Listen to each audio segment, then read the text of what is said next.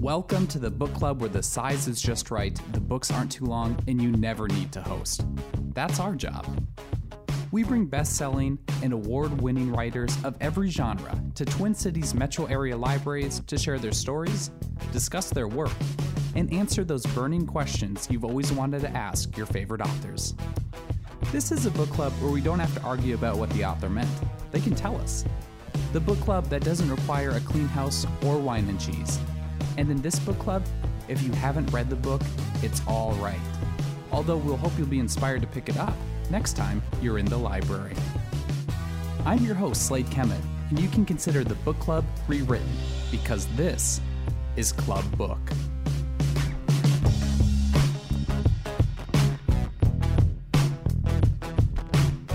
Club Book is made possible by Minnesota's Arts and Cultural Heritage Fund, MELSA, and Library Strategies.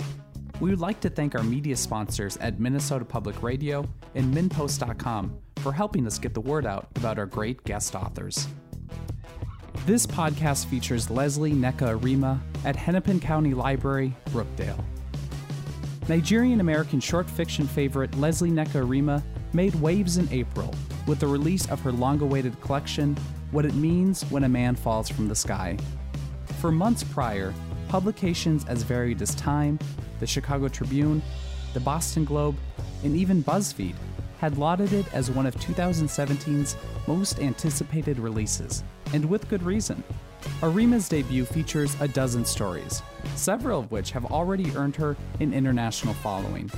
These include the O. Henry Prize winning, National Magazine Award nominated Glory, about a doll woven from hair, which comes to life, and Light, winner of the prestigious Commonwealth Short Story Prize. Considered in its entirety, NPR calls What It Means When a Man Falls from the Sky electrifying and defiantly original. Arimah crafts stories that reward rereading, not because they're unclear or confusing, but because it's so tempting to revisit each exquisite sentence, each uniquely beautiful description.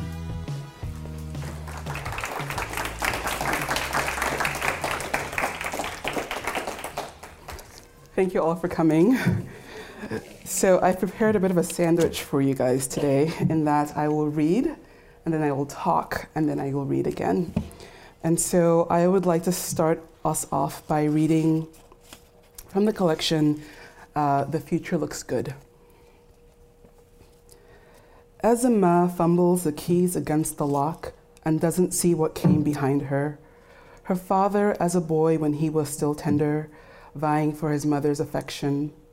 Her grandmother, overworked to the bone by the women whose houses she dusted, whose laundry she washed, whose children's asses she scrubbed clean.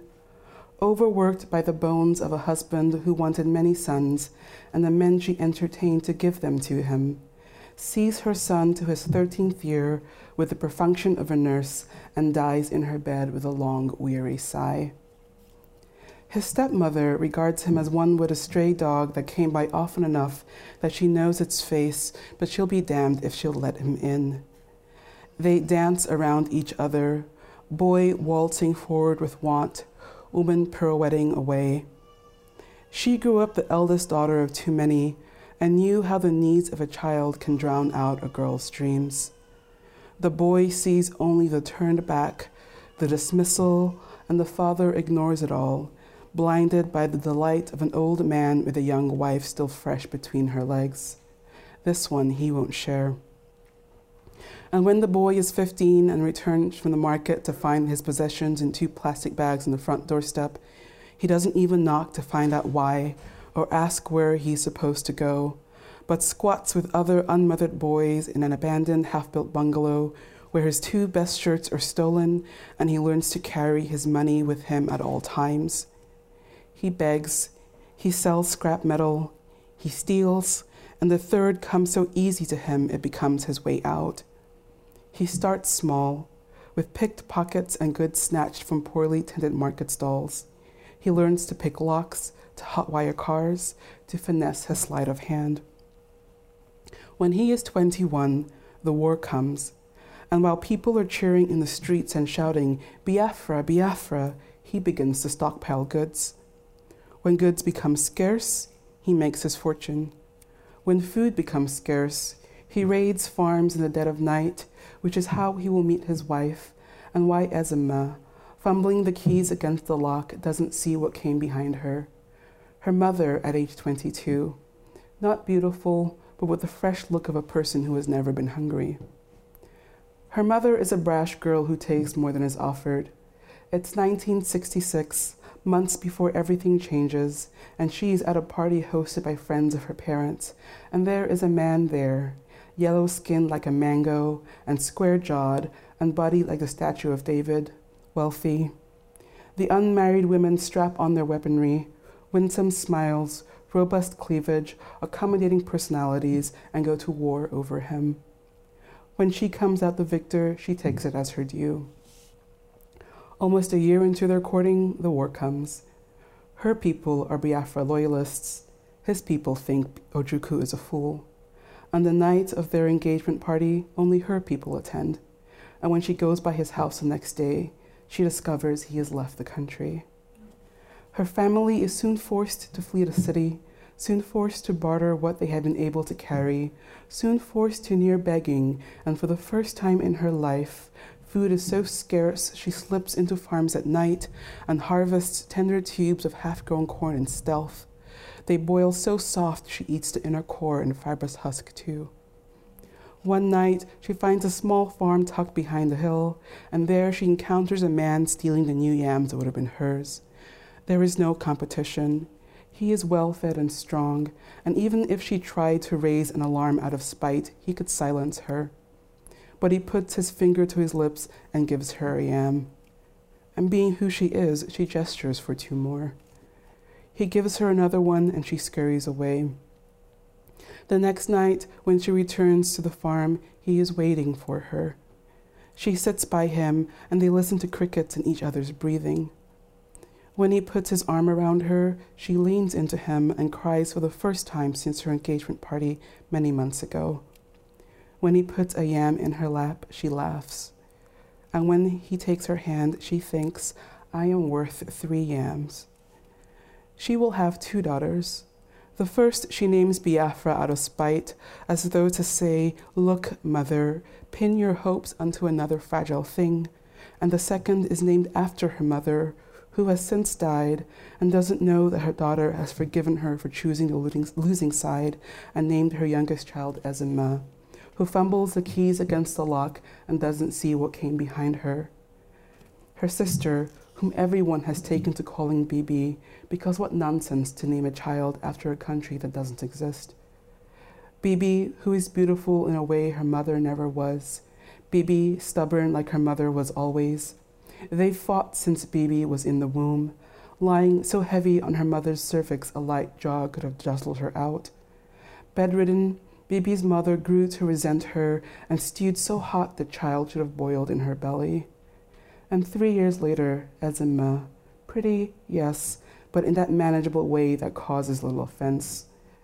She is a ghost of Bibi, paler in tone and personality, but sweet in the way Bibi can be when Bibi wants something. Bibi loathes her. No, Ezinma can't play with Bibi's toys. No, Ezinma can't walk with Bibi and her friends to school. No, Ezinma can't have a pad. She'll just have to wad up tissues and deal with it. Ezinma grows up yearning for her sister's affection.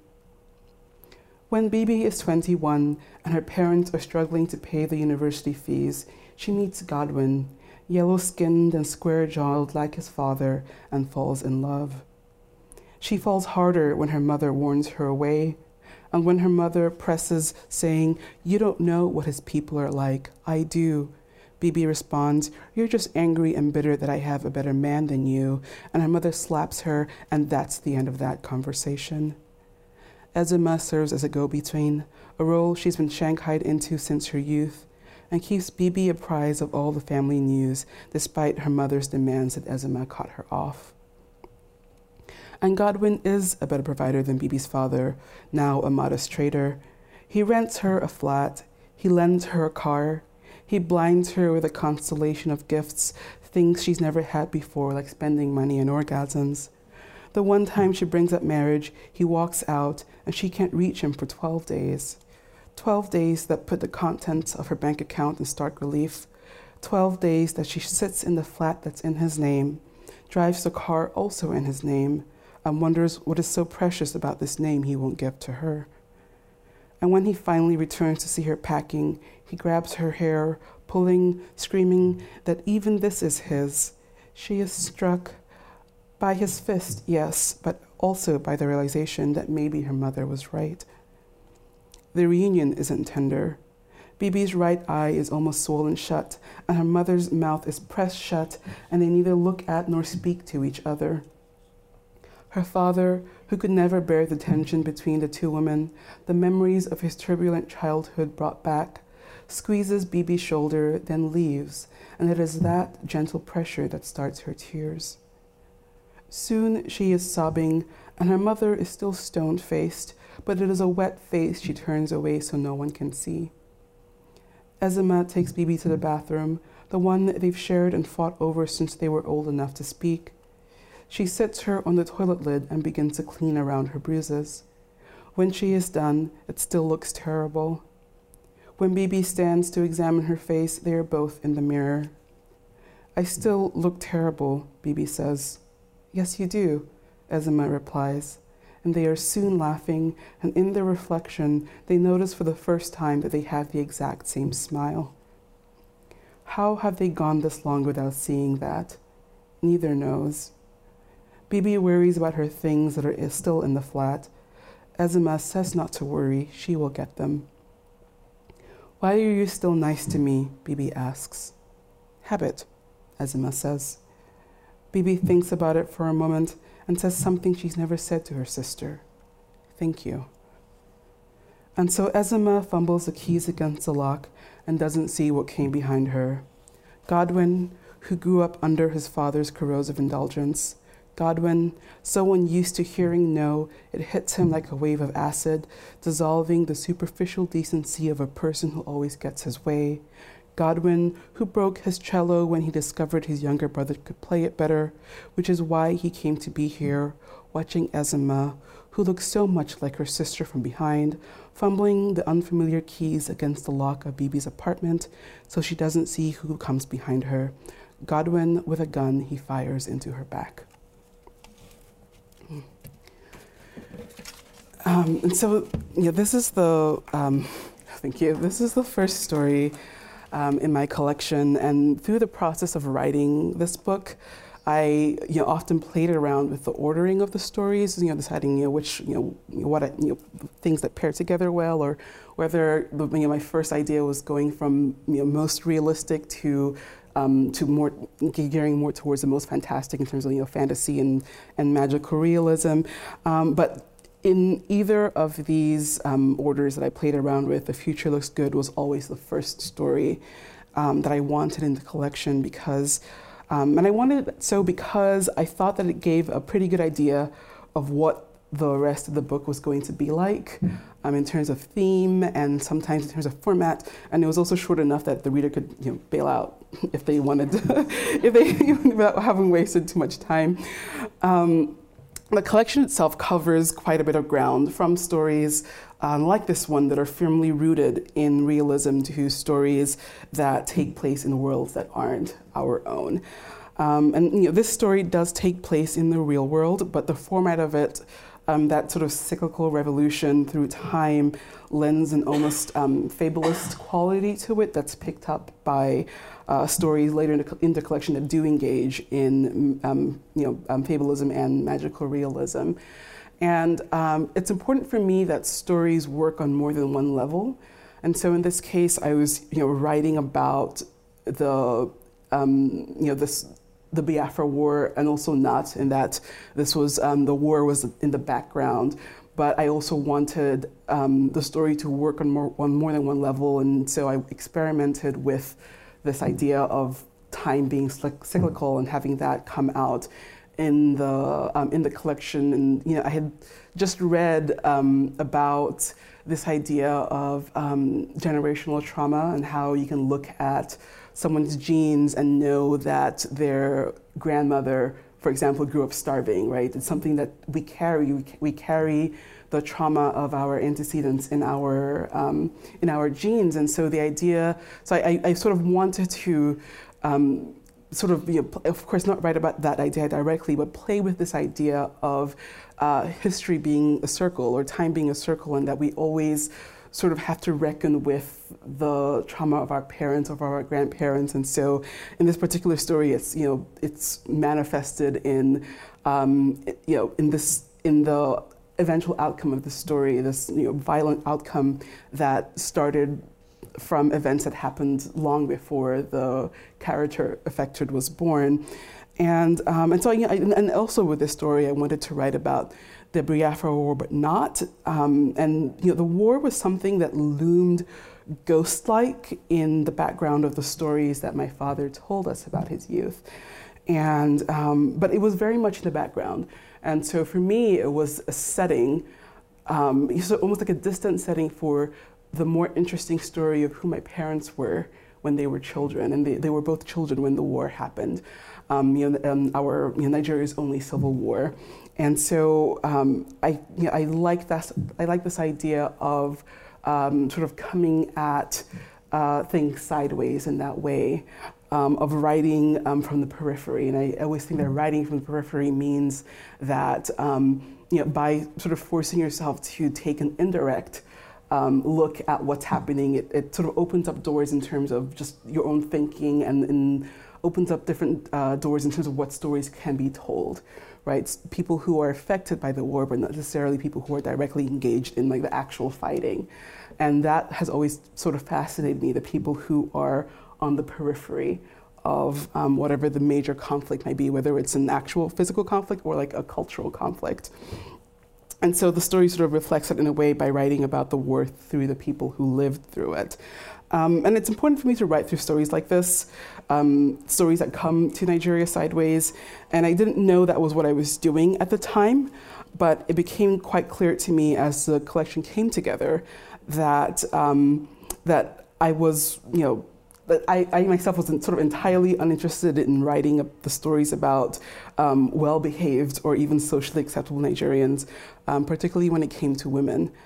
Um, you know, Nigeria as a whole is a very conservative society, and um, we have you know, very firm ideas of what women are and aren't supposed to be and are and aren't supposed to do. And um, because these um, you know, spoken and unspoken rules are so immutable, uh, I'm fascinated by those who shirk them, um, particularly when they shirk the stories and don't sort of rise triumphant, but like you know fall flat in their face. You know, the people who disobey the rules and and you know don't have a happy ending. You know, that's really interesting for me. Um, uh, interesting perspective for me to explore because I think it's very honest. It's easy to write about people who, who break the rules and um, and achieve some sort of success and this sort of like triumphant happy ending, but it's not realistic.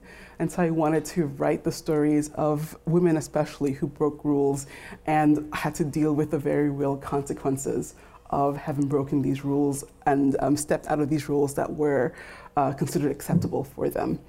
Um, and you know, the stories um, of the mavericks, the failures, etc., the ones that are um, interesting to me, the outcast women. Um, and these are the stories that call to me. Um, and these are the characters who speak most clearly to me, uh, knowing that I will understand them, knowing that I will give their stories the same care and dignity I would give my own. Uh, but again, I also require my stories to do more than one thing. And so um, it's important for me that stories don't simply document what's happening. I feel like for documentation of, of either um, a cultural landscape or historical um, event, you know, we have books of um, you know, sociology and history to do that.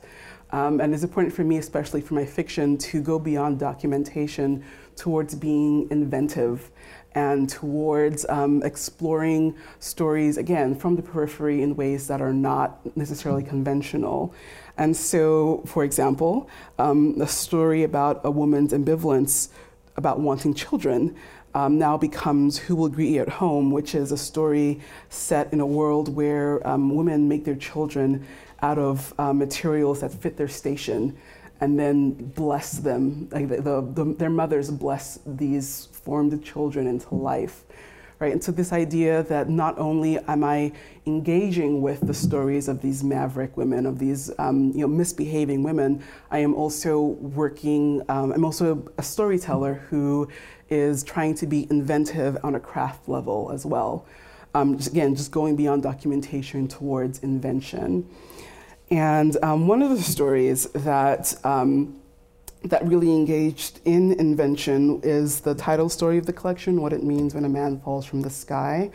And this is a story that I wrote a couple of years ago, and it was um, before the refugee crisis had become um, a staple in our news cycle. And it was one of those um, unhappy accidents. And I say unhappy because I would I would prefer that it was not a staple in our, like it was not a thing that we had to be dealing with right now. Um, but because it did um, deal with refugees in a way, um, it did ended up it ended up taking a life of its own, and one that did, I did not personally intend when I wrote the story. And so this is a story that takes place um, several years in the future, you know, roughly around maybe 2090, 2070 through 2090.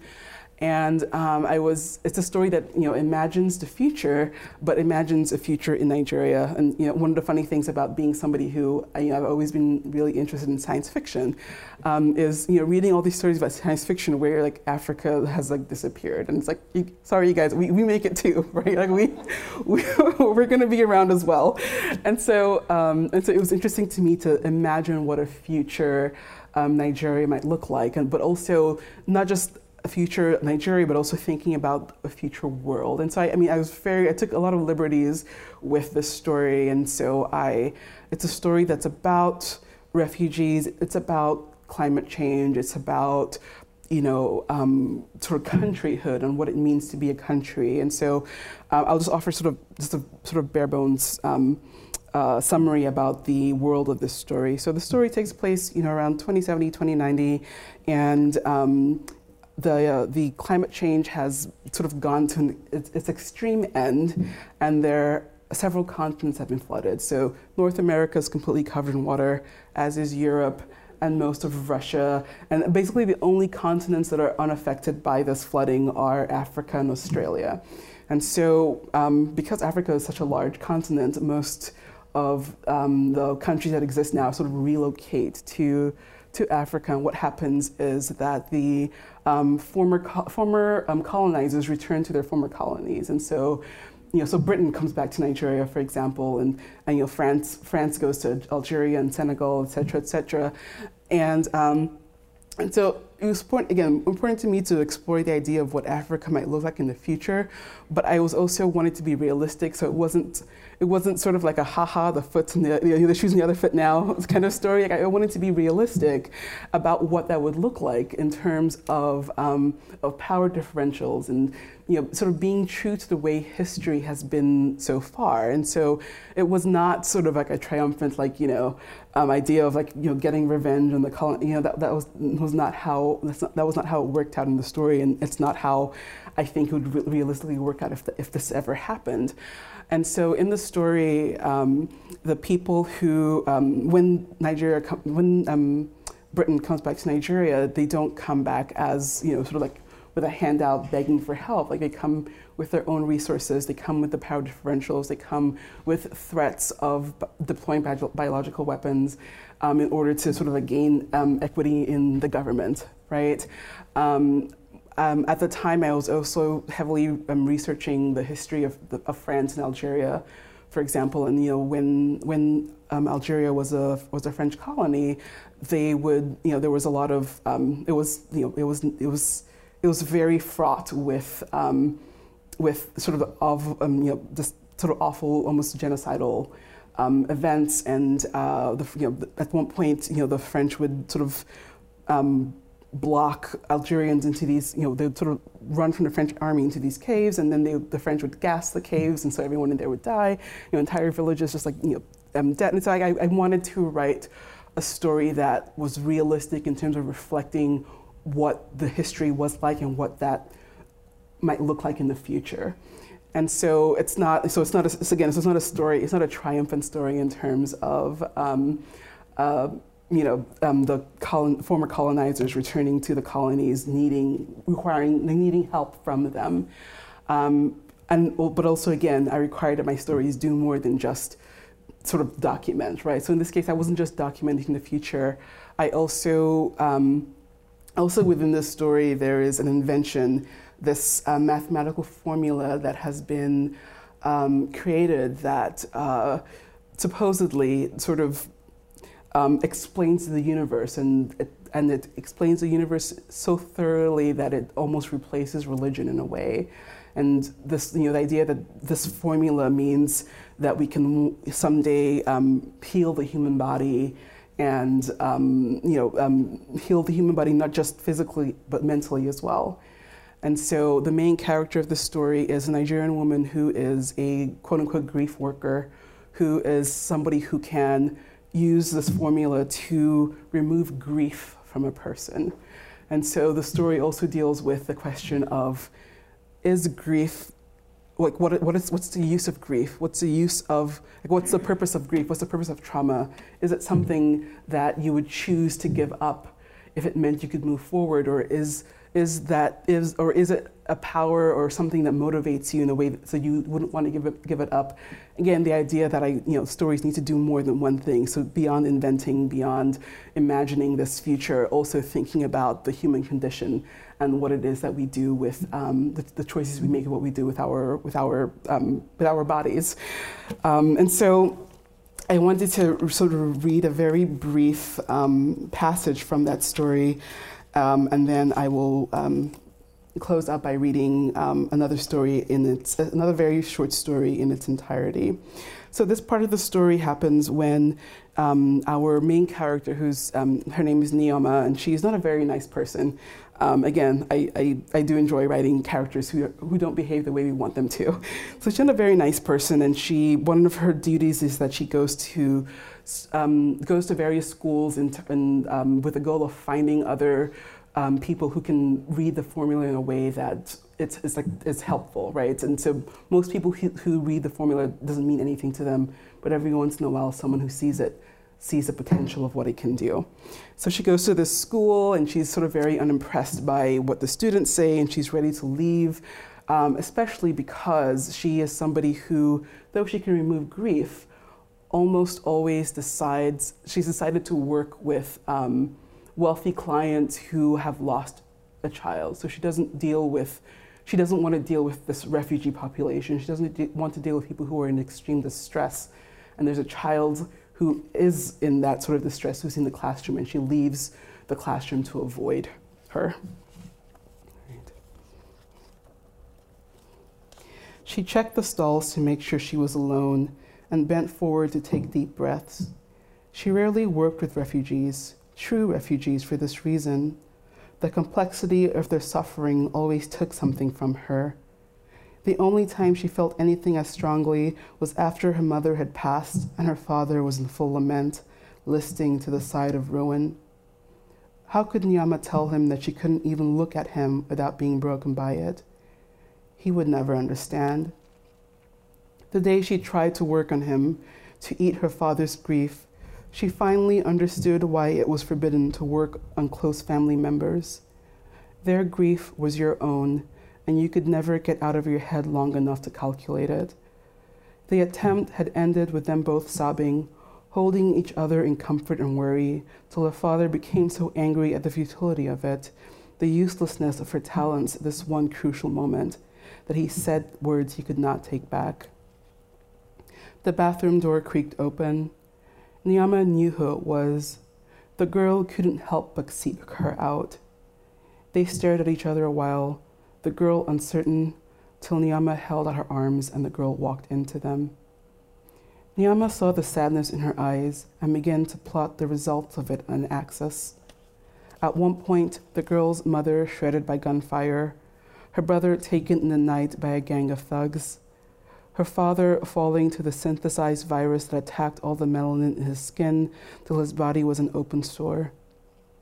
And other smaller hurts, hunger so deep she swallowed fistfuls of mud, hiding from the men who turned on her after her father died, sneaking into her old neighborhood to see new houses filled with the more fortunate of the French evacuees, those who hadn't been left behind to drown, their children chasing her away, her away with rocks like she was a dog.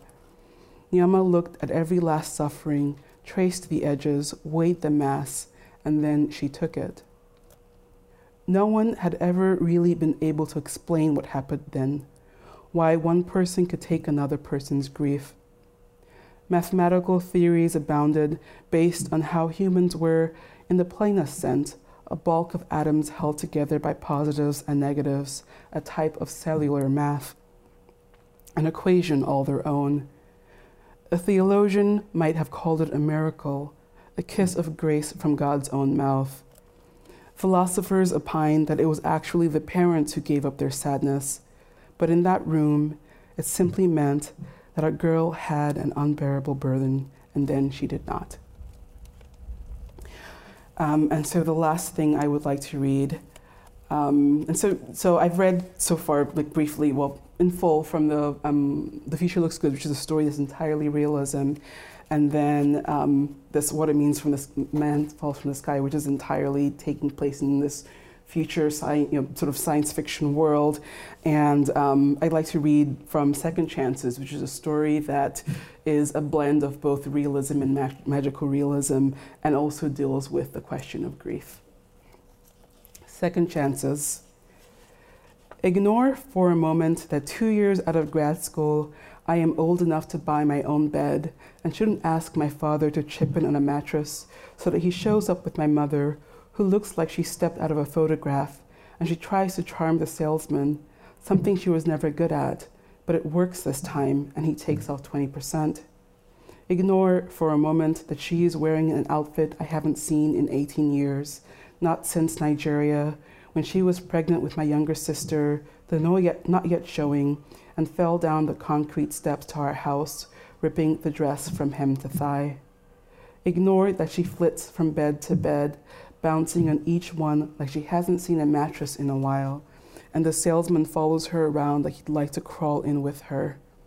Ignore all this because my mother has been dead for eight years.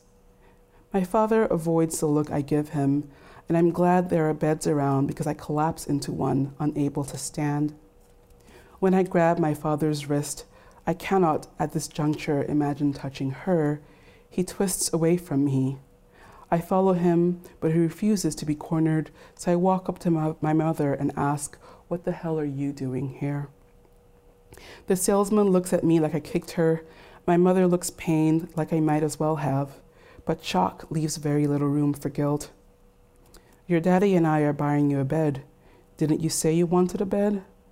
The gentle child chiding is something I never thought I'd hear again, and my knees almost buckle but something about the casual way she's correcting me, like she's gotten me right, angers me. Why are you here? You're supposed to be. My father interrupts this. Do you want the bed or not? Both of them stare at me expectantly. I want to press the issue, but I also really, really need the bed. I nod, and the salesman hesitates like he doesn't want to give the discount if it's for me, then walks away to ring it up. My mother is digging through her purse and I know it's not to pay because she never does when my dad is around. But maybe she's different now. Then she sighs and says, Ike, darling, have you seen my sunglasses? The photo my mother has stepped out of was taken in 1982. She is wearing a green and Ankara print kaftan belted at the waist and it billows becomingly. There is a red patina in the photo that has developed over time.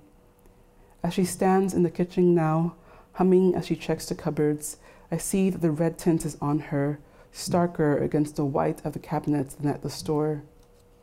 The edges of her face are soft, as though she's kept the slight blur of the photo as well. Slung over her shoulder is a tan raffia purse. All that's missing are her red sunglasses. In the picture, they are tucked into the V at her neck, awaiting the Enugu sun. My father putters around her and he is grayer, paunchier, slower than the last time I saw them together, but they move the same way, a tender, familiar dance. Every time I take a breath to say something, my father glances at me and his delight shuts me up. When they bend their heads together and begin to whisper, I slip away from the counter and into my father's room. I have to find the photo. It's missing from the dressing table that even after all this time still holds my mother's jewelry and perfumes, glittering bottles that range from Avon to Armani. The jewelry is just as varied, but most of it is costume, loud, bobbly pieces crusted with bling. My mother wore no jewelry in the photo, not even a ring, as she and my father wasn't, weren't wed at the time, but brave young lovers with, as my mother used to say, nothing to prove.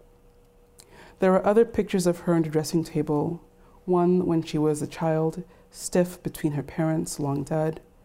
Pictures of her at my high school graduation, one on my dad's 50th birthday, and my favorite, the one where she's fluffing my baby sister's frilly white pantaloons, and my dad snaps just when Udama kisses the top of mom's head. Udama. I hear the front door open and she calls out in that Lucy and home ways of hers, and I rush to warn her before it's too late. When Udama walks in, she pauses for a stunned moment, and my father holds his arms out like, ta da! And she does what I w- should have done when I first saw my mother. She runs to her and holds her so tight about the waist, it's a wonder mom can breathe, her sobs shaking them both. And I'm going to skip a little bit forward in time. Um, and so, what you need to know is that um, the protagonist has a very fraught relationship with, with her mother, as, as you may have guessed, and, um, and ha- is having quite a bit of trouble dealing with, um, dealing with uh, the aftermath of, um, of, her mother, of her mother's return. I resume the search for the photograph. I avoid my old room, still the cyclone of a mess I left it in. If it's in there, it will never be found. I head to Udama's instead, where it's neat as a catalog. I start with the closest chest of doors, drawers, as uncluttered as the room, every sock and panty folded into a tidy square. It's easy to see that the picture isn't here. I reach my hand into the drawer and scatter her things anyway. I'm moving on to the next drawer when Udama sighs in the doorway. I ignore her and continue digging. I can feel it coming upon me, the unfurling of myself, until all that will, will, rem- will remain is a raw center. I have to find a photo. I have to. Udama still stills me with a hand on my shoulder. She hugs me from behind, and I am once again taken by her intuition. It was like that growing up, too, starting after we moved to Houston when she was only five and I was 17. She's always been able to sense my mood, what it needs, and contort herself to fit that need. Now she whispers, Why can't you let me have this? Please let me have this. But I can't. She's supposed to be dead. Udama flinches at the word. Don't you have questions? I don't care, and you shouldn't care either. You were so unhappy when she left. How can you be upset that she's back? I face her. She is dressed in the uniform required by the Christian high school she attends. I've never asked her if she really believes, wary of introducing yet another complication to my story, adding unbeliever and sinner to psycho, but she always seems so sure about everything, so accommodating of fate in a way that eludes me. I envy her her surety. I envy her the uncomplicated relationship with our mother, where mom was just mom and not yet a woman with whom she disagreed. I retreat to avoid answering and run into my mother in the doorway. Have you girls seen my sunglasses? My answer to Udama's questions has sucked the moisture from my throat, and I move past her, unable to speak.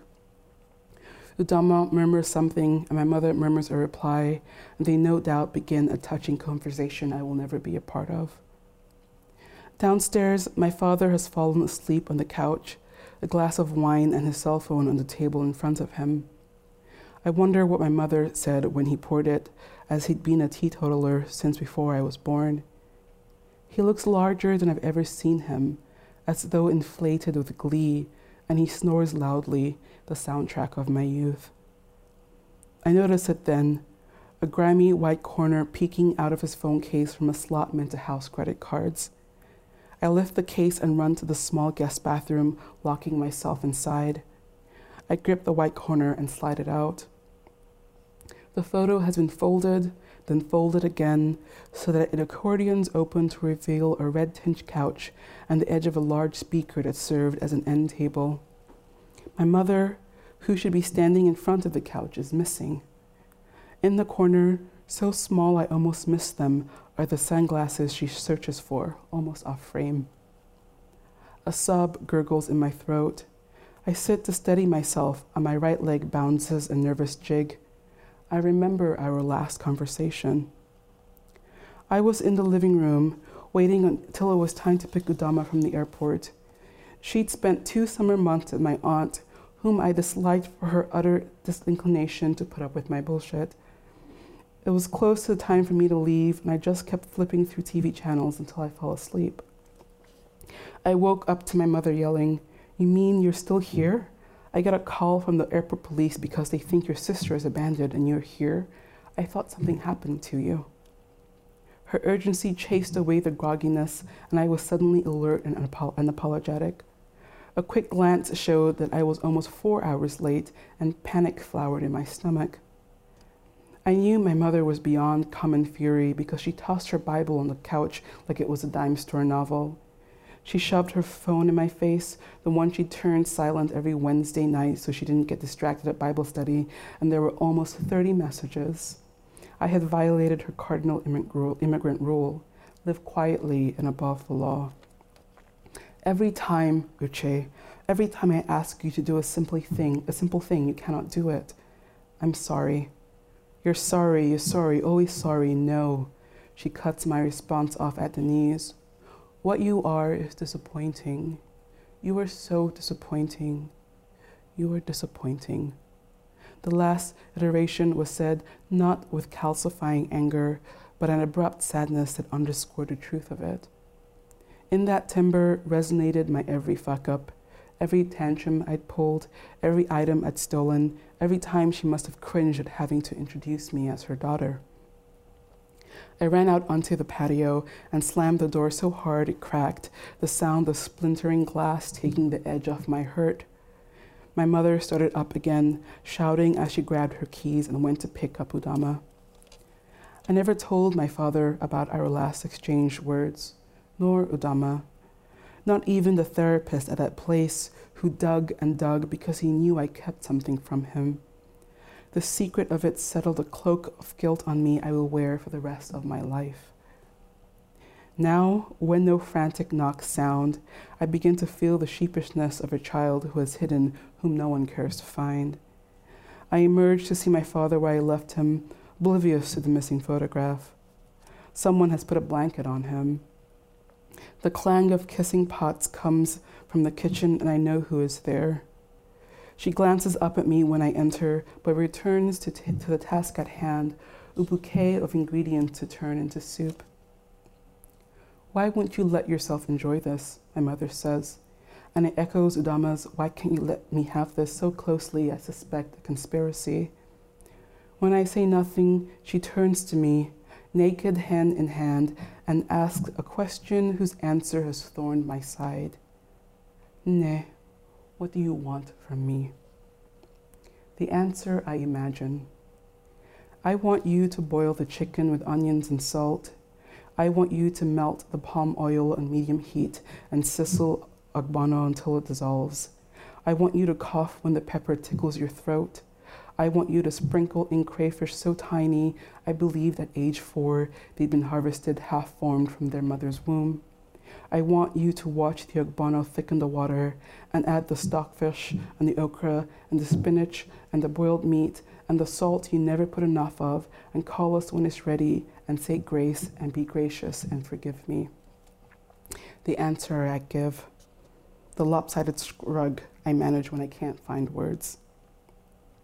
She turns back to chopping, and I leave when the onion gets to her eyes. When I enter my room, I try to conjure happier memories, but all that comes to mind is five minutes ago and the last time we spoke. I crawl into my old bed, still half covered in items I promised to sort, and hug a skein of yarn to my chest, hoping for the temporary erasure of sleep. She is gone in the morning. The kitchen holds her remains, a turned over pot in the dish rack, and the scent of okra. I find my father on the couch, showered and dressed. His eyes are red and swollen, but he is smiling. Udama sleeps on the settee close by. They must have spent the night talking. My father checks the slot on his phone case and sighs like he never expected the picture to still be there. The picture. It should be in the pocket I frantically pat, then turn inside out. I run to my room and check the bed, tossing aside wool and books and purses long out of style. When I can't find it, I tear the sheets off, sending everything to the floor. Then I see the photograph, almost unrecognizable for the crumpled state it's in. I smooth it out, but it's almost torn in two, my mother's face split open in a paper imitation of the accident's aftermath. I unravel to those many years ago, and only now can I utter the words that have haunted me. I'm sorry, I love you, please forgive me.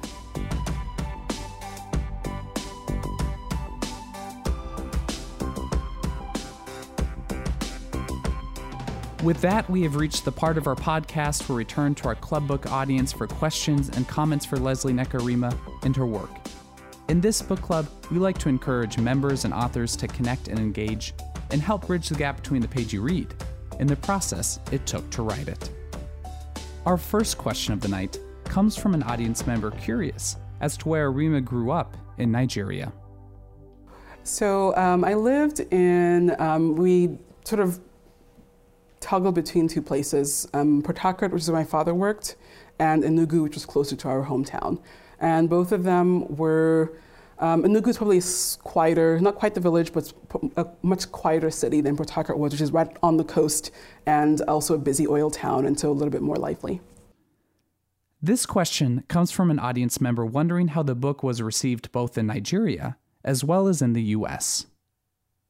So the reception has been um, pretty has, has been the same it seems on both sides of, of the of the sea and it, it was actually very important to me that it was uh, my work received um, uh, uh, sort of good reception in Nigeria because um, you know uh, I sometimes when um, writing comes out of um, you know Africa is a country that, Africa is a place excuse me and Nigeria is a country that's so misrepresented that um, that we are always sort of very hungry for stories that represent ourselves um, sort of fully and, and, correctly.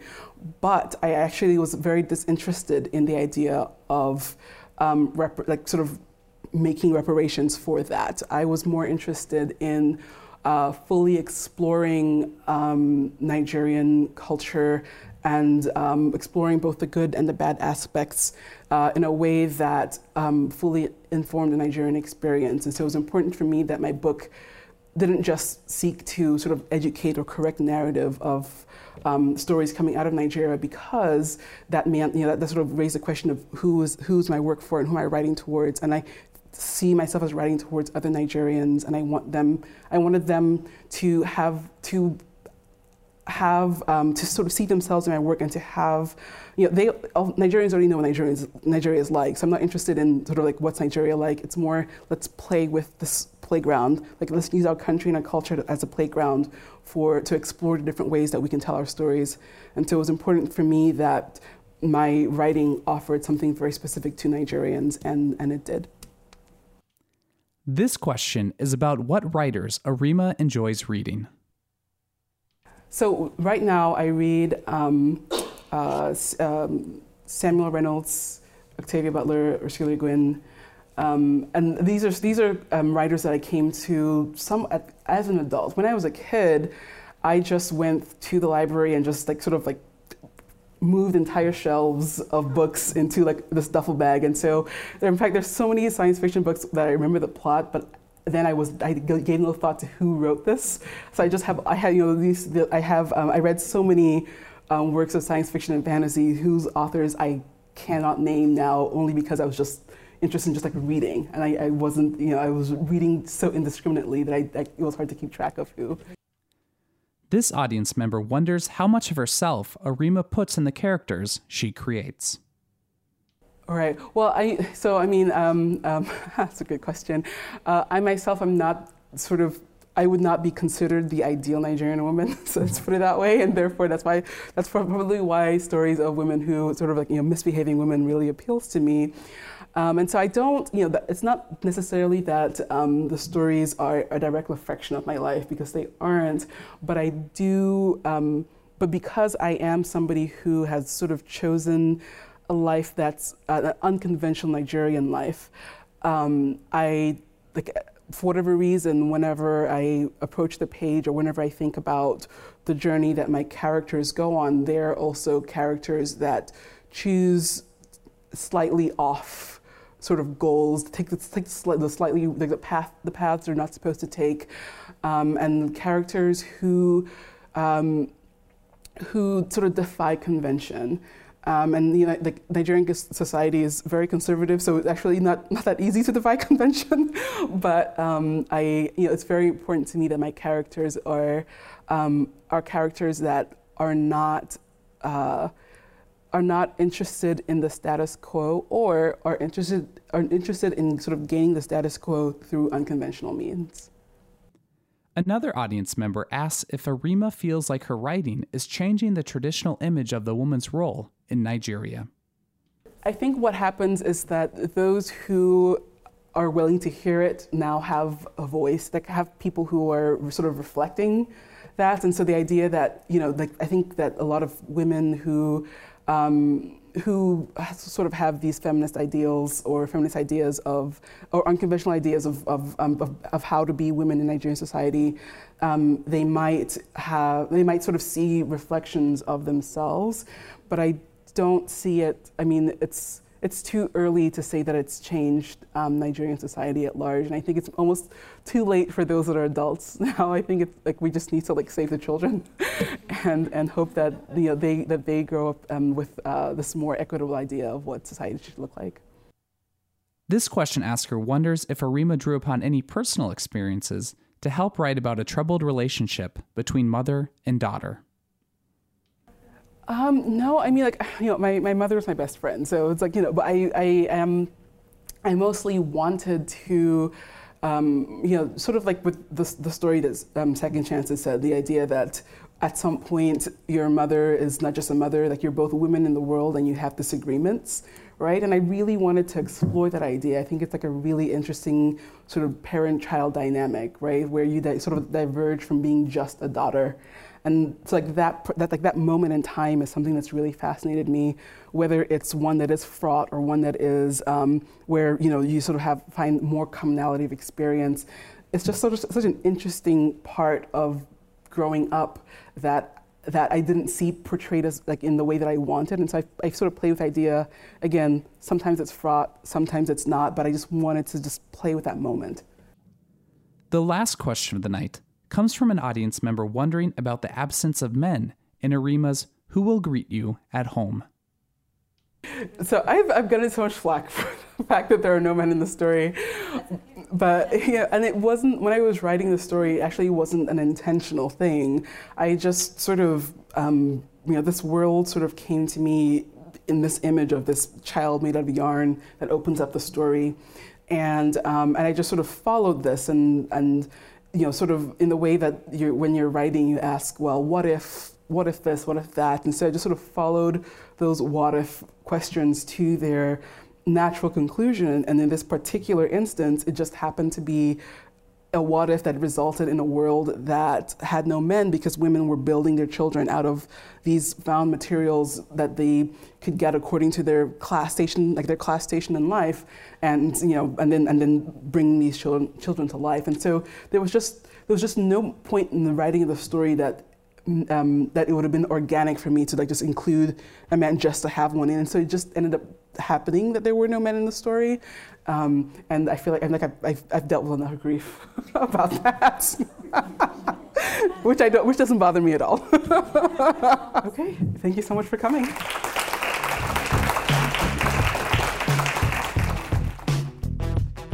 That wraps up our Hennepin County Library Brookdale event with Lesley Nneka Arimah. Make sure to catch our next club book event with Vidar Sundstol at St. Paul Public Library's Highland Park Community Center. Award winning Norwegian crime novelist Vidar Sundstol is best known in America for his Minnesota trilogy, set on the North Shore. His newest, The Devil's Wedding Ring, takes place in the author's native Telemark, Norway, and is steeped in the history and folklore of Scandinavia. It debuted in September. Visit us online at clubbook.org for details on past and present seasons, sign up for our e newsletter, check out our calendar, and so much more. We also have photos of previous discussions from this season and past seasons on our Club Book Facebook page. If you're on Twitter, find us using the handle ClubBookMN. And if you enjoy these free Club Book events and podcasts, remember to share them with your friends. They just may too. Thanks again to all those who make Club Book possible, including MELSA, Library Strategies, and Minnesota's Arts and Cultural Heritage Fund. Our sponsors include Minnesota Public Radio, MinnPost, and Common Good Books, where you can purchase all the books featured in Club Book. Finally, a very special thank you to all the libraries hosting events this season. That's it for Club Book, the coolest club in town. We'll see you at the library.